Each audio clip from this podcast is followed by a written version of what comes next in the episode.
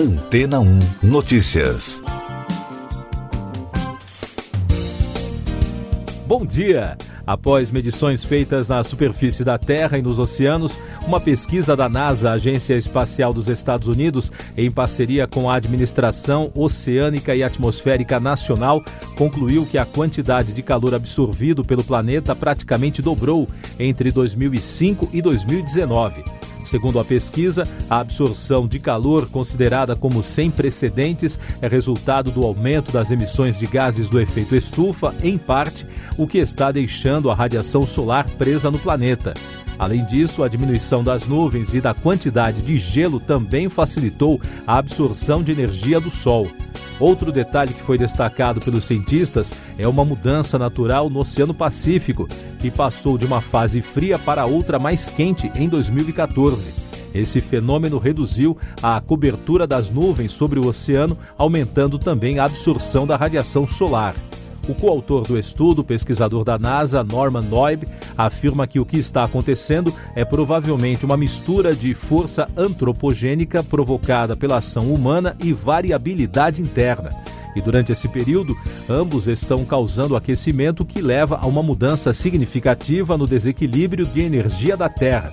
Ele ressaltou que o estudo é uma prévia em relação às mudanças climáticas de longo prazo e, dessa maneira, não é possível prever com exatidão como serão as próximas décadas em relação ao desequilíbrio identificado. E daqui a pouco você vai ouvir no podcast Antena 1 Notícias. Biden se reunirá com o presidente do Afeganistão em meio ao aumento da violência no país. Discussões sobre o acordo nuclear com o Irã são interrompidas. Apoiadores de Keiko e Castillo vão às ruas defender seus votos no Peru.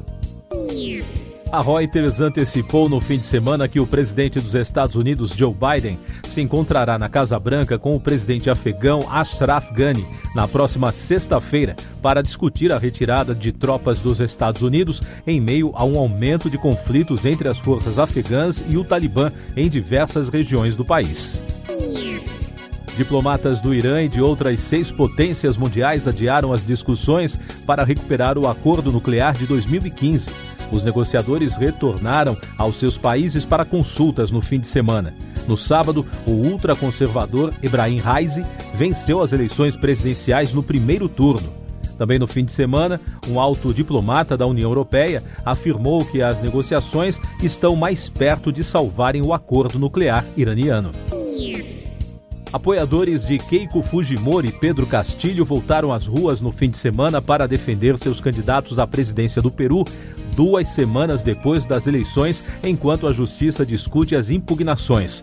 A apuração deu uma vantagem de 44 mil votos para Castillo, mas Keiko denunciou irregularidades na votação. Essas e outras notícias você ouve aqui, na Antena 1. Oferecimento Água Rocha Branca. Eu sou João Carlos Santana e você está ouvindo o podcast Antena 1 Notícias.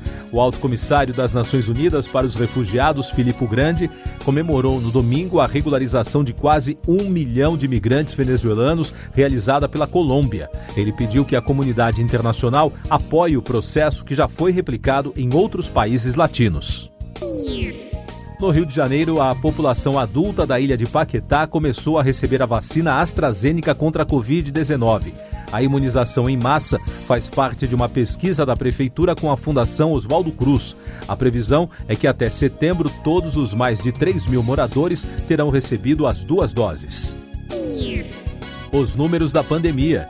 Após superar a marca de 500 mil óbitos no sábado, o país registrou 1.050 mortes por Covid-19 no domingo e soma agora 501.918 óbitos desde o início da crise.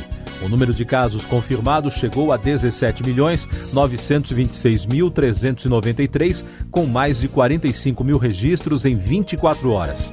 E o balanço da vacinação contra a doença aponta que mais de 63 milhões de pessoas já receberam a primeira dose da vacina contra a Covid. O número equivale a 29,84% da população.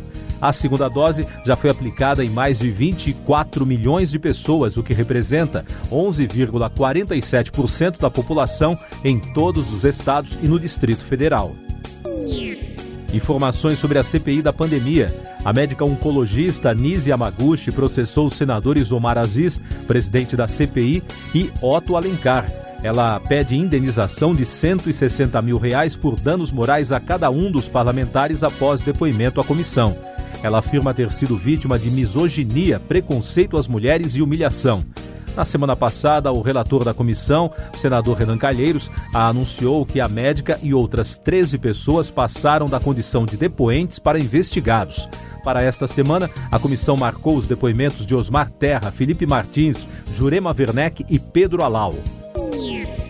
Mais destaques nacionais no podcast Antena 1 Notícias. A ministra Carmen Lúcia, do Supremo Tribunal Federal, deu 5 dias para o ministro da Defesa, Walter Braga Neto, prestar informações sobre o sigilo de 100 anos imposto ao processo do Exército contra o general e ex-ministro da Saúde, Eduardo Pazuello, pela participação em ato político. A ordem foi dada em uma ação de partidos de oposição. A busca por Lázaro Barbosa entrou no domingo, no 12º dia, com o reforço de 2 cães do Corpo de Bombeiros de Goiás e de equipe de inteligência da Polícia Rodoviária Federal. O reforço foi confirmado pela Secretaria de Segurança Pública do Estado. Lázaro é suspeito de ter cometido uma série de crimes na região. Economia e negócios. Segundo a avaliação do Operador Nacional do Sistema Elétrico, mesmo com as medidas para evitar racionamento, os reservatórios das hidrelétricas do Sudeste e do Centro-Oeste devem terminar o ano em uma situação preocupante. Esses reservatórios são responsáveis por cerca de 70% de toda a energia produzida no país. Os donos japoneses do navio container que bloqueou o canal de Suez em março fizeram uma nova proposta de compensação. A autoridade do canal exigiu inicialmente US$ 960 milhões, mas depois baixou para US$ 550 milhões. Anteriormente, os donos da embarcação ofereceram pagar US$ 150 mil para compensar os prejuízos.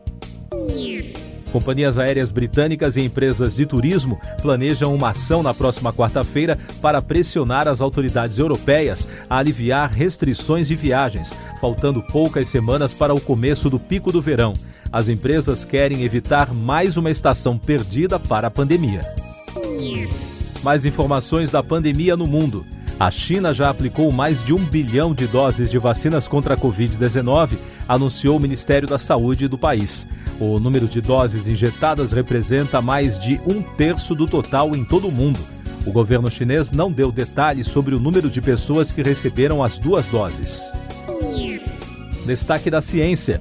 Um estudo publicado por pesquisadores americanos na revista JAMA concluiu que as vacinas contra a Covid-19 da Pfizer-BioNTech e Moderna não alteram a qualidade do esperma humano. Segundo o estudo, feito com voluntários da Universidade de Miami, não houve alteração na contagem de espermatozoides após a aplicação das doses das vacinas. Destaque do cinema. O ator Will Smith compartilhou no fim de semana em seu Instagram o título e a capa do seu primeiro livro de memórias. O lançamento da obra está marcado para 9 de novembro pela Penguin Press dos Estados Unidos. O livro terá o título de Will.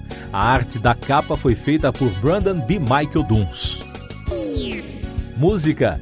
Para recuperar a posse e controle criativo do próprio catálogo, a cantora norte-americana Taylor Swift segue presenteando os fãs com novos lançamentos.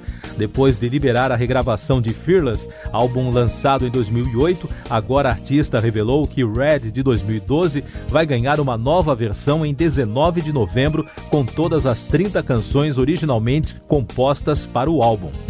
O catálogo de música de Taylor Swift foi vendido em novembro do ano passado ao grupo de capital privado Shamrock por mais de US$ 300 milhões, gerando um belo lucro para o dono do negócio, o empresário Scooter Brown, em meio a uma disparada na avaliação dos direitos musicais.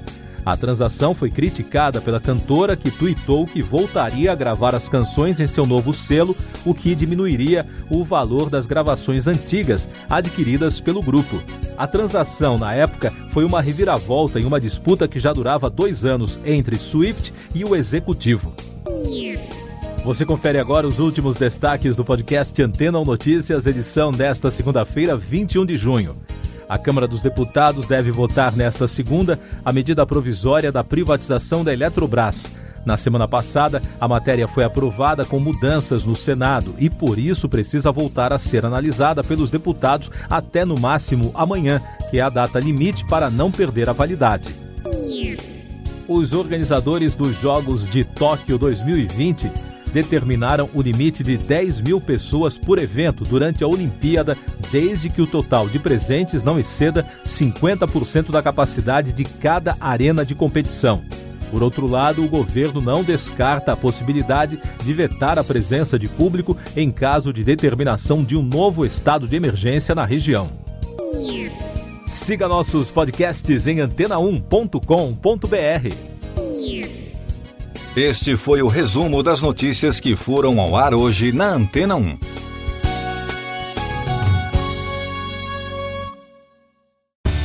Depois de tanto conteúdo legal, que tal se hidratar com água Rocha Branca? O consumo regular de água durante o dia traz benefícios para a saúde, como, por exemplo, manter a pele bonita e hidratada. Rocha Branca, da fonte direto para a sua casa.